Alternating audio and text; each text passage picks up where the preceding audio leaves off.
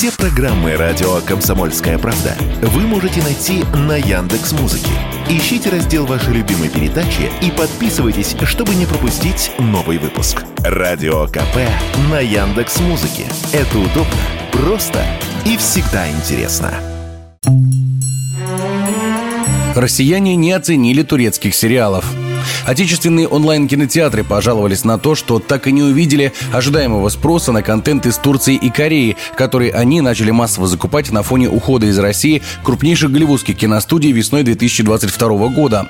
Летом 2023 платформы заявляли, что интерес зрителей к непривычным для них сериалам вырос в несколько раз. Например, в Кион рассказали, что пользователи стали в 4,5 раза чаще смотреть китайский контент. Более чем на 40% вырос спрос на кино японского производства. В ОКО наибольший прирост показал именно корейский контент. Его объем увеличился вдвое. Сервис Wing фиксировал повышенный интерес к турецким фильмам и сериалам. Теперь же, по подсчетам аналитиков, доля интереса аудитории к турецким сериалам от общей массы составляет менее 10%, а творение корейских киноделов смотрят чуть больше 3% зрителей. Как рассказали эксперты, россиянам оказались интересны не сотни иностранных проектов, а только самые крупные из них. И после ознакомления с ними зрители не пошли изучать дальше весь остальной кинорынок этой страны. Такое мнение радио «Комсомольская правда» высказал главный редактор сайта «Кинотеатр.ру», директор по развитию веб-кинотеатра «Чил» Жан Просянов огромное количество онлайн-кинотеатров закупили себе турецкий контент. Сейчас в среднем в библиотеке большого онлайн-кинотеатра, такого как Иви, Okko, Wink и так далее, около 200 э, тайтлов. Однако происходит следующее, что всегда есть 2-3 тайтла, которые являются локомотивом, особенно турецкие, такие как, например,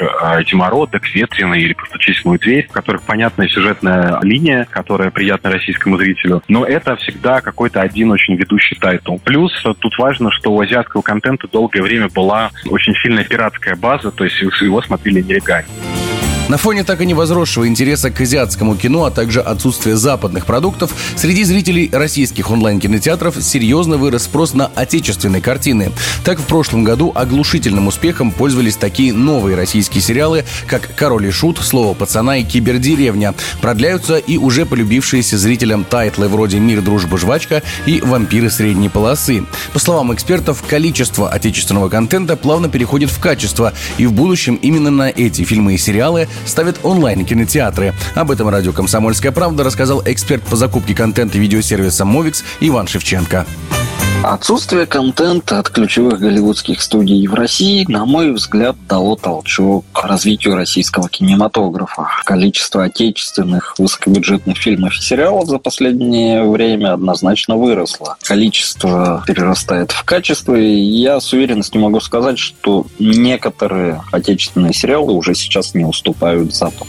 Однако онлайн-платформы не планируют вовсе отказываться от контента из Кореи и Турции, хоть цена его закупки из-за искусственного ажиотажа и выросла в 2-2,5 раза. Эти фильмы и сериалы по-прежнему остаются ориентированы на определенный сегмент аудитории. Вместе с этим некоторые сервисы говорят о большом потенциале у российских зрителей проектов из Мексики, Бразилии и Аргентины. Егор Волгин, радио «Комсомольская правда».